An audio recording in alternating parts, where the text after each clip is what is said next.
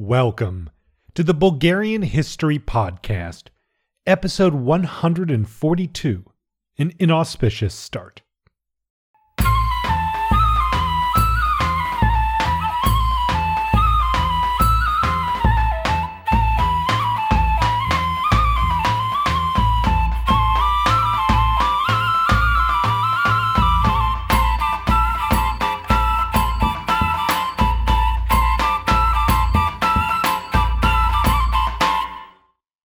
Now, first, I want to thank our well, donators, and they're not new, but uh, Jan Heinrichs and Anna Gancheva. Thank you both so much for your generous donations this past month. And with that, let's get into it. Last time, we saw the Constituent Assembly debate and finally approve Bulgaria's constitution as the factions within it morphed into conservative and liberal groups. Meanwhile, Alexander Battenberg was nominated as Bulgaria's prince but his qualifications are a bit in doubt from those who really know him. Now, let's begin by running through that constitution one more time because, well, it's going to be a little bit important. So, it gave Bulgaria a unicameral parliament, so just one house. This would mean that passing legislation would be easier because there's no upper house whose approval is necessary. Voting was available to literate men over 21 years old, and each member of the assembly is supposed to represent roughly 10,000 adults. This National Assembly also had the ability to introduce legislation and control the budget, but it also had sole control over taxation. So, whereas kind of legislation and the budget, those responsibilities are somewhat shared with the prince, they both have some kind of uh, influence there taxation is just the National Assembly. The key element to the Constitution early on was indeed the prince's role in governing. When the assembly was not in session, the prince could issue decrees alone, although the assembly would then need to approve them once it reconvened. Remember, parliaments of this era tended to meet for a fairly limited amount of time, uh, much less than most of them do today. And so someone had to kind of govern the country in the meantime, and they gave that control to the prince. However, the power of the prince went beyond simply being able to kind of govern when the assembly was not in session because the prince was the one who decided when to convene the assembly, and he was only obliged to do so for a minimum of two months per year, beginning on October the 15th. So that's the latest he would have to convene the assembly. And importantly, he could also choose when to dissolve the assembly once it had been in session at least two months. So, essentially, the prince could, in theory, rule basically as he pleased from around December to October 15th, and then he could simply delay the assembly meeting by up to two months if he really, really wanted to. So he had a lot of control about when the assembly would be in session. So, if the prince was deciding when to convene and when to dissolve the assembly, well, it seemed he was the one pretty much in the driver's seat. In addition, he appointed all of the ministers, although the people he appointed did have to be members of the assembly. Now, those ministers were responsible to serve both the assembly and the prince, which, you know, if the two were in disagreement, would be pretty awkward. You know, who, who did they serve? The, the person whose cabinet they were in, or the place in which they were a member of the assembly? And in general, whenever we I mentioned, you know, they both the prince and the assembly both had some responsibility for passing legislation. Well, when a law was passed by the assembly, it required both the signature of the prince and of the re- relevant minister in the prince's cabinet. So, you know, there's no upper house to kind of block legis- legislation, but the prince and cabinet ministers both basically can. Now, the prince can form cabinets basically at his pleasure, and well, he in general is supposed to represent a, to kind of form a cabinet representing the largest party in the assembly but in the initial kind of parliament or the initial assembly sometimes i'll call it a parliament it's just easier but it's technically an assembly. You know that initial assembly is not the product of an election. You know we, we talked about its composition it was kind of like a, a temporary appointed assembly just to get the ball rolling. And for this assembly the prince does not have to choose the largest party because it's it's a bit ambiguous in the Constitution, so he kind of interprets it that way. And this is really where we get to the issue of lack of clarity and a real lack of checks and balances. There was no provision for basically what would happen if there was a disagreement between the prince and the assembly. the constitution just kind of relied on the relevant parties coming to an agreement. And as in many European monarchies of the time, the prince was authorized to also be the head of the army and conduct foreign policy. But you know, looking at the way this legis- this this constitution rather is kind of set up, you can easily see you know every time the they reach an impasse where the le- the legislature the assembly passes a law that the prince doesn't like the prince can just dissolve them and trigger new elections and you know kind of form have some leeway in terms of kind of forming cabinets and you could imagine this progressively annoying the assembly and it kind of further refusing to work with the prince and you just you can see everything getting to an impasse pretty easily. Uh, now we'll have to see how this all plays out but well maybe you haven't noticed i also have some degrees in political science. That's my besides history that's my other specialization and there's a lot of red flags in this constitution. Now besides all that politics the constitution also had provisions related to kind of more everyday life things. For example all bulgarian children were required to attend school for at least five years all men were required to provide at least two years of military service and it protected freedom of the press as well as the right to assembly so there were some kind of civil rights in there. Ivan Ilchev summarized the Constitution pretty well, I thought, writing that it was, quote, done in haste, with minimal preparation, the product of enthusiasm rather than carefully thought out decisions. The work of the Constituent Assembly, nevertheless, remains one of the most lasting in modern Bulgarian history. And like I said, I think that really captures it that the Turnovo Constitution was deeply flawed and a bit rushed, but nonetheless was tremendously important. But the exact role it's going to play in the next, you know, few years and decades of Bulgarian history, we will have to see. But for now, the Prince Battenberg had yet to arrive in Bulgaria. He was at this moment touring European capitals to kind of rally support for Bulgaria as a new country and himself as a new monarch. And the first elections had yet to be held, so things are still in a very provisional state.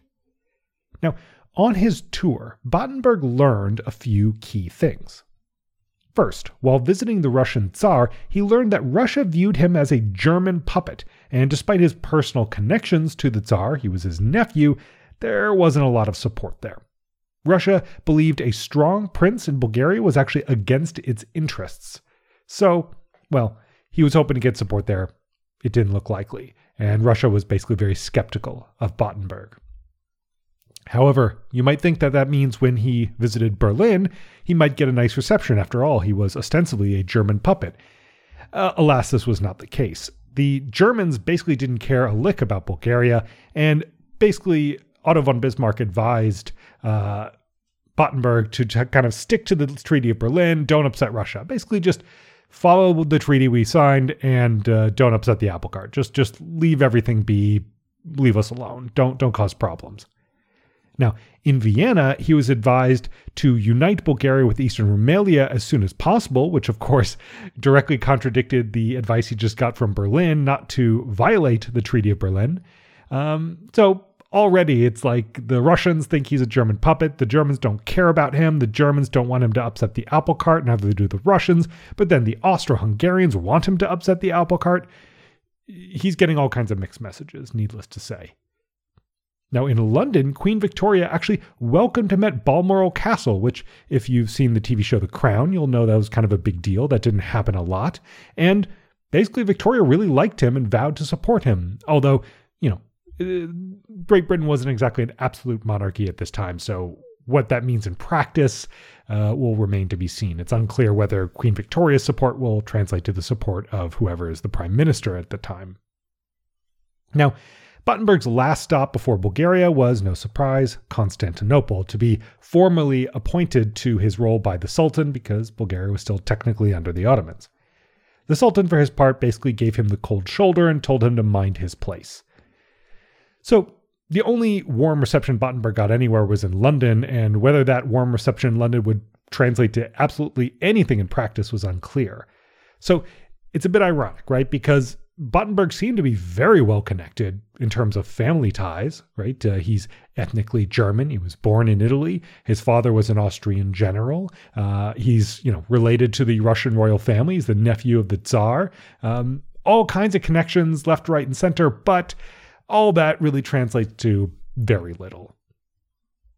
So, from the beginning, Prince Battenberg faced an incredibly difficult geopolitical situation. Russia expected him to be their puppet and to respond to every command to jump with the response, How high? Germany was indifferent. Austria Hungary was leery that Bulgarian ambitions might disrupt its own plans and yet for some reason wanted unification. Those seemed contradictory. Britain was vaguely supportive, but also deeply suspicious of Russia and therefore deeply suspicious of Bulgaria as a prospective Russian puppet. How on earth the young prince was going to reconcile all these competing aims, uh, as well as his own personal aims, as well as the aims of Bulgaria's emerging political parties? That's anyone's guess. But in the meantime, other things were happening. May of 1879 saw the first workers' union formed in Bulgaria when print shop workers in Sofia organized. The month also saw the graduation of the first class of the Sofia Military Academy. And around this time, the first Ottoman administrator of Eastern Rumelia arrived in Plovdiv. He was Alexander Bogoridi. He was of Bulgarian origin, but he had been born in Constantinople. Now, his name might sound a bit familiar because he was the son of Stefan Bogoridi, who, if you'll remember, was a prominent Ottoman politician who had helped build the first Bulgarian church in Constantinople, who had served in the Ottoman fleet, who had helped fight Napoleon in Egypt, and had been an administrator in Moldova. In fact, one of his other sons would go on to become a prominent politician there. But Alexander had studied law in Germany and served the Ottomans in many European capitals, so he was kind of an ideal candidate to run Eastern Rumelia because he had his Bulgarian roots and his family had ingratiated themselves to the Bulgarian people by trying to serve them while serving the Ottomans, but he also had a long history of Ottoman service, so he was quite acceptable to everyone involved. And politically speaking, he was generally sympathetic to the liberal faction developing in Sofia and its equivalent in Eastern Rumelia. Now, interestingly, May also saw the Ottoman government choose to pardon those who had fought against it both in the Russo Turkish War and in the more recent Razlog uprising. Although the uprising had been brutally put down, these actions showed that the Ottomans realized they were not in a strong position and that it was in their interest to bring calm as soon as possible instead of continuing to pursue their enemies. Particularly considering how many of those enemies were now participating in the governing of Bulgaria as an Ottoman vassal state. So, you know, basically the Ottomans had to go after a bunch of people who are now Bulgarian politicians. That would be awkward.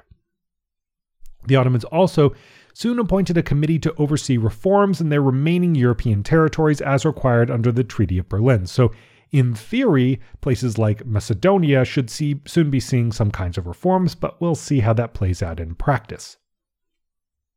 Now, as the summer of 1879 began, more and more institutions in Sofia were getting up and running, including the Bulgarian National Bank and a new high court. Dondukov completed the process of securing Bulgaria's new borders by using Russian forces to take the towns of Trun and Tsaribrod, which is now called Dimitrovgrad, and basically those form the Serbian border. So Serbian forces had been occupying them since the end of the Russo-Turkish War, but the great powers had allowed Bulgaria to retain them even after dismantling San Stefano. So this was the time when those territories were formally given back to Bulgaria, although for the record Serbia definitely still wants them back. Now, as Bulgaria's first elections were going to be held in the fall, the conservatives and the liberals were both busy preparing. Within a few weeks, both parties began publishing their own newspapers. Remember, this is a fairly common practice for 19th century political parties. If you go to a place like the United States, every political party had its newspaper that really directly sort of represented that party, which we don't tend to have much today. So it's important to keep in mind that was a much more open and direct relationship. Now, the conservatives began printing a newspaper called Vitosha, and the liberals responded with a paper whose name translates to All of Bulgaria. Now, as June turned into July, Prince Alexander had completed his tour of European capitals and finally set foot in Bulgaria for the first time, well, as its prince. He had been there during the war, uh, arriving by ship in Varna.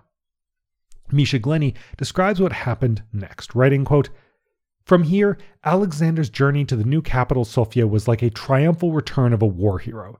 Flowers were strewn at his feet, Peasants traveled from all over Bulgaria and eastern Rumelia to prostrate themselves. As he approached the outskirts of the capital, a huge banner came into view. Forward, Prince! The people are with you! He moved down one of Sofia's crooked, mud soaked streets where a group of schoolchildren sang the national anthem in their incomprehensible language. He passed another huge banner Welcome, Prince! We have been expecting you for 500 years. End quote. In a village outside of Turnovo, an old woman told him, quote, There is not one here who does not weep for a father, son, or brother slain, or for a sister or daughter lost.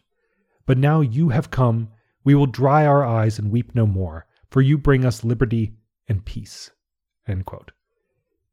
So, Battenberg was getting quite a welcome. But, well, this is just the welcome. This is the first step, and we'll have to see how he does from here on out. But it's clear that the Bulgarian people realized what a moment this was, how important this transition in their country's history was. This was not lost on anyone, and their actions show that. And as a quick note, once Battenberg actually arrived in Sofia, this also meant it was time for Prince Dondukov to go back home to Russia because, well, he'd completed his mission. He had run Bulgaria until Prince could be found, and so that was that. So at this point, we say goodbye to Dondukov. Two days after his arrival in Bulgaria, the prince swore his, his oath as monarch in front of the National Assembly in Turnovo and began his reign as Knyaz of Bulgaria. Remember, he was not Tsar, so he was just Knyaz, which you translate roughly as prince. Uh, maybe it's, I think at some point we'll go into more detail about the distinction. You might remember from way, way, way back in the first like three seasons, but uh, it's, it's a lower rank. And so, you know, Bulgaria, the Bulgarian state at this point is sometimes referred to as the princedom of Bulgaria. Now, it had been 457 or 483 years since Bulgaria had a monarch, basically depending on whether you count Tsar Constantine II. Misha Glenny goes on to point out the obvious issue that, well, it was great that Bulgaria had a monarch again, but that monarch was aghast at the state of his capital city. Sofia was muddy. It was overcrowded. It was awkwardly positioned away from any major bodies of water or easy transportation links, despite being on several major trade routes. Sofia was a, a small town at this point. Uh, remember, you know, a few years earlier, it had barely over 20,000 residents, as I mentioned. Uh, most of its structures were made of wood. Most of its streets were unpaved. And, well, for someone like Battenberg, that left an impression. To make matters worse, there was the matter of his accommodation. For now, he would reside in the old Ottoman konak, which you may know now as the kind of former royal palace, now museum in the center of Sofia, though the building there today has been substantially redone and expanded and things. So this was a smaller building, but still you know, this was the Ottoman government building that had been the headquarters of the Vilayet of Rumelia, and it was the best choice for accommodation for the Tsar. But the building, despite being fairly new, remember it was completed kind of just before the April uprising, it was not in a great state. Um, the Konak had a leaky roof, and in fact, after his arrival, the ceiling of the royal bedroom collapsed, and the prince had to sleep under a scaffold for some time to ensure he would not be killed by falling debris or just, you know, catch pneumonia from being rained on. So, yeah, you can imagine how that must feel. I mean, if that happened to a hotel you were in, you'd probably be furious. But, you know, this is a guy showing up to spend the rest of his life as a monarch. So, ooh, tough, tough start. Now, just over a week after he was sworn in, the prince appointed Bulgaria's first government. Again, elections were still a few months away, so this is a government based on that initial temporary National Assembly. Now, initially a coalition headed by the liberal Dragan Tsankov was attempted, but this failed as petty squabbles and pride led several political figures to refuse to work together. So the prince's initial notion to create a kind of conservative liberal unity government went nowhere and the prince concluded that a government should be entirely from one party or the other. At this point, although the Liberals were without a doubt the largest group in the National Assembly, as I've mentioned, the Constitution was interpreted to allow Battenberg to appoint a government from whichever party he wished, because basically the Constitution said he had to you know, appoint the someone from the party with the largest number of votes, but no one had gotten any votes here, so he could do as he liked. As a result, he appointed a conservative government because the conservatives were much more in favor of his own power. Remember, they wanted a strong prince and didn't think the Bulgarian people were really ready for governing themselves. This choice to appoint a conservative government went against the advice of many who wished for him to represent the popular will by appointing a liberal government, or again, at very least, attempting a coalition government, which he did, but you know, he, he tried once, didn't work out, and he moved on. So, as a result of all this, kind of worryingly, Prince Alexander didn't make any attempt to build any real relationship with the Liberal Party which again were by far the majority in the parliament. So this was worrying. He was not just cozying up and choosing the conservatives, but almost exclusively dealing with them. As a result of all this, Bulgaria got its first ever prime minister, Todor Burmov. He was a 45 year old teacher and journalist from a village near Gabrovo. For years, he had worked closely with Russia while advocating for Bulgarian independence via negotiation and not revolution, which, remember, was kind of a core bit of the Conservative Party before the war. Just before his appointment by uh, Prince Alexander, he had briefly been vice governor of Plovdiv and then governor of Sofia. Within the government, he was also Minister of the Interior and Minister of Education, so he was wearing a lot of hats.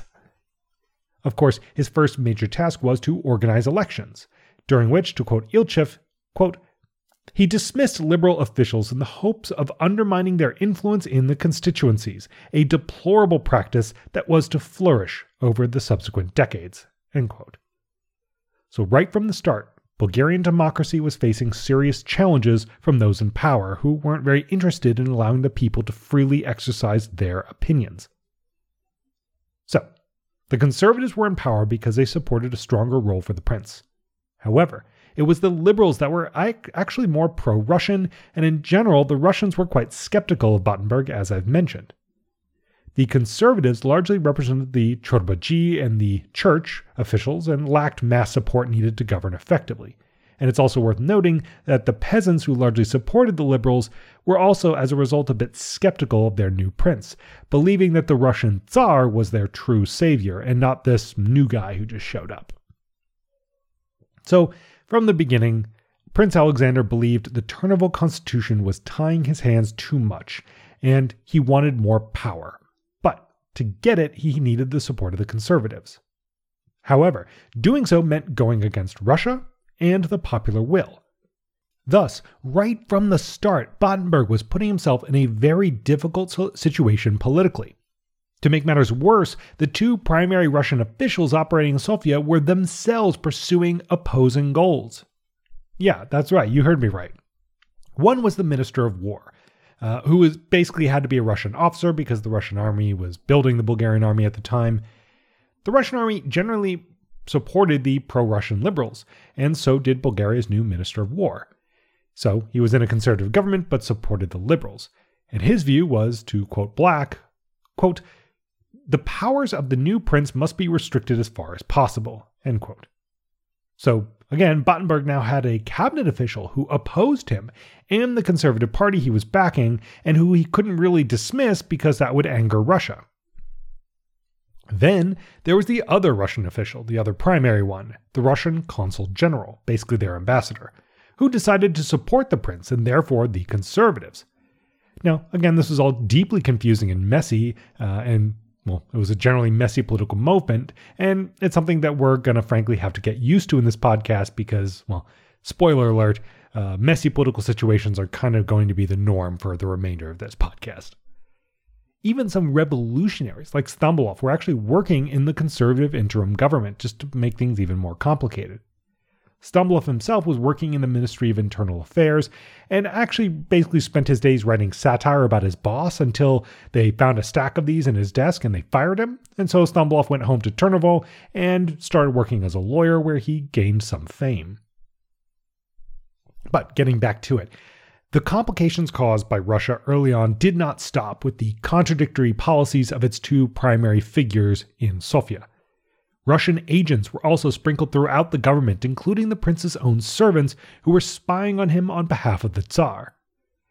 When he learned of this, Prince Alexander was furious, writing in a letter, quote, All the scum of Russia had taken refuge here and has tainted the whole country, and the man under whose protection all this gang has collected is the now departed Dondukov. Thanks to Dondukov's dispensations, the Russian system of bribery has actually been sanctioned, and every day I find myself faced with the painful necessity of either agreeing to the most imprudent demands or of being accused in St. Petersburg of treason and wounding the most sacred feelings of the Bulgars. As if his feelings weren't clear from that letter, he also later wrote simply, quote, All my worst enemies are the Russians, and I have to be so desperately careful. End quote. As Karavelov had written in the newspaper Svoboda back in 1870, quote, if Russia comes to liberate, she will be met with great sympathy. If she comes to rule, she will find many enemies. End quote. So to many in Bulgaria, it already seemed that Russia was coming to rule and was fulfilling Karavelov's prediction. But exactly how this is going to play out, we'll have to see. So, hopefully, you've got some idea of what this political situation is. As I mentioned, it's a bit difficult to wrap your head around, but all of this confusion, remember, was compounded by the prince's political inexperience. As Black wrote, quote, Battenberg received the impression that the Constitution, which was in fact backed by the Russian government as a whole, had been concocted as a plot against him, personally, by a few irresponsible Panslavs. He did not realize that the elements in the constitution which he found most objectionable had been added to the Russian draft by the Bulgarian liberals, and that the Russians supported it only because it seemed to be their best chance of maintaining their influence. In other words, Battenberg is also dramatically misreading the political moment. He's blaming Russia for things that are not Russia's fault, and just generally is not good at kind of reading who wants what, what who are the major political players, how can he, you know, build a coalition, build some support and get things done. Instead, he is angry, he's frustrated, he wants sort of a, a free reign to do as he likes and it's really pissing him off that he does not have it. Even at the event in which the first cabinet that Battenberg kind of created was announced, he was horrified to learn that according to the Constitution, he was to be addressed as Excellency, and not what he considered the more appropriate Highness. Now, this was somewhat indicative of the mountains made of molehills at this political moment. And, well, as I think I mentioned in the last episode, a lot of people who knew Battenberg said that uh, he tended to focus a little bit too much on these little things and these kind of the trappings of power and not power itself. The liberals even jumped on this issue and loudly proclaimed that calling the prince anything other than excellency violated the Constitution, which was true, but really, who cares? So, all that is to say, within weeks of his arrival in Bulgaria, the prince and the conservative government he appointed had, a, had sort of greatly upset the majority liberals and the Russians. Prince Alexander considered delaying the upcoming elections or even abandoning the constitution altogether, but he was persuaded otherwise for the moment. Of course, there were other challenges Bulgaria was already facing. I mentioned the debt payments last time. Evidently, Battenberg neglected to pay them initially, but there was also extensive migration going on at this moment. Black points out that while many Bulgarians were now kind of returning from time spent abroad, particularly in Russia, those Bulgarians were returning as pro Russian pan Slavic activists although some of them had become acquainted with Russian socialist and nihilist circles and resented Tsarist oppression there, and those Bulgarians often came to see parallels between the oppression of the Tsar in Russia and that of the Ottoman Sultan. All that is to say, these returning Bulgarian emigres were further complicating the political scene. Then there was the issue of the Circassians, Muslim migrants from the Caucasus who you'll recall had settled into Bulgaria after fleeing Russian conquest. They had fought as irregulars on behalf of the Ottomans in the war and had committed many atrocities. Now, 10 years after fleeing in the face of Russia and feeling quite unwelcome in Bulgaria, both for being Muslims and having fought for the Ottomans, many now began migrating again, this time to Anatolia. On top of all this, in July, the government imposed something like martial law in the regions around Varna, Russe, and Turnovo to help combat brigands who were robbing people on the on the roads, which, as we know, had happened before under the uh, you know strict Ottoman rule. But this was a big enough problem at this moment that the government felt it needed to impose martial law. And as we'll see, brigandage and even whole regions of Bulgaria being fully outside of Sofia's control is going to be a problem for decades. So as we wrap this episode up, Bulgaria's prince has arrived and begun to govern, and it is he's formed his official, first official government, but the political system and the political culture are already showing themselves to be in bad shape. Convoluted goals and aims, misunderstandings, and bad feelings are such that just when the new government in Sofia is facing such tremendous and daunting challenges like building a democracy, building a state, building an army, restoring order, and pursuing its foreign policy aims, the government seems woefully ill equipped to succeed. But of course, nothing is guaranteed. There are still brilliant men and women determined to make this new country a success. Next time, we'll see Bulgaria host its first ever elections as the new prince struggles to determine how he should govern in this strange foreign land. This episode was written and produced by me, Eric Halsey. The theme music was written and performed by Teddy Raven. And yeah, check out the uh, links down in the description to see more information about this episode, timeline, major characters, images, all that good stuff. And I'll see you in the next one.